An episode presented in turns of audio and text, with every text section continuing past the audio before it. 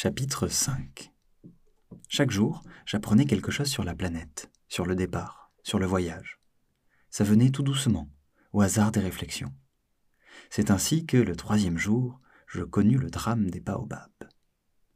Cette fois-ci encore, ce fut grâce aux moutons, car brusquement, le petit prince m'interrogea, comme pris d'un doute grave. C'est bien vrai, n'est-ce pas, que les moutons mangent des arbustes? Oui, c'est vrai. Ah, je suis content. Je ne compris pas pourquoi il était si important que les moutons mangeassent des arbustes. Mais le petit prince ajouta. Par conséquent, ils mangent aussi les baobabs?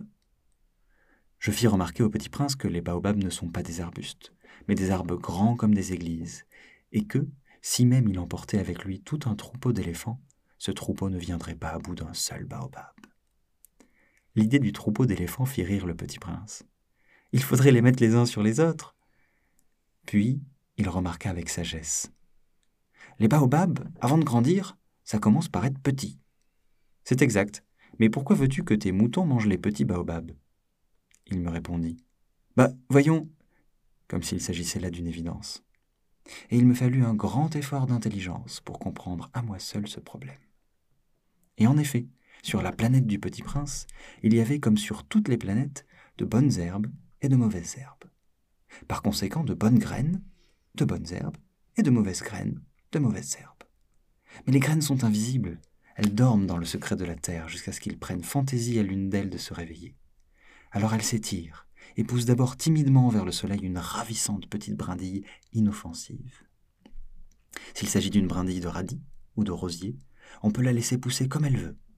Mais s'il s'agit d'une mauvaise plante, il faut arracher la plante aussitôt, dès qu'on a su la reconnaître. Or, il y avait des graines terribles sur la planète du Petit Prince. C'étaient les graines de baobab. Le sol de la planète en était infesté. Or, un baobab, si l'on s'y prend trop tard, on ne peut jamais plus s'en débarrasser. Il encombre toute la planète, il la perfore de ses racines, et si la planète est trop petite, et si les baobabs sont trop nombreux, ils la font éclater. C'est une question de discipline, me disait plus tard le petit prince. Quand on a terminé sa toilette du matin, il faut faire soigneusement la toilette de la planète. Il faut s'astreindre régulièrement à arracher les baobabs dès qu'on les distingue d'avec les rosiers, auxquels ils ressemblent beaucoup quand ils sont très jeunes. C'est un travail très ennuyeux, mais très facile.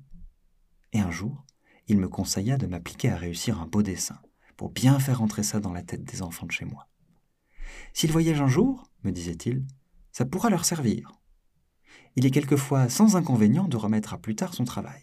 Mais s'il s'agit des baobabs, c'est toujours une catastrophe. J'ai connu une planète habitée par un paresseux. Il avait négligé trois arbustes. Et, sur les indications du petit prince, j'ai dessiné cette planète-là. Je n'aime guère prendre le ton d'un moraliste, mais le danger des baobabs est si peu connu, et les risques courus par celui qui s'égarerait dans un astéroïde sont si considérables, que pour une fois, je fais exception à mes réserves. Je dis, enfant, Faites attention au baobab.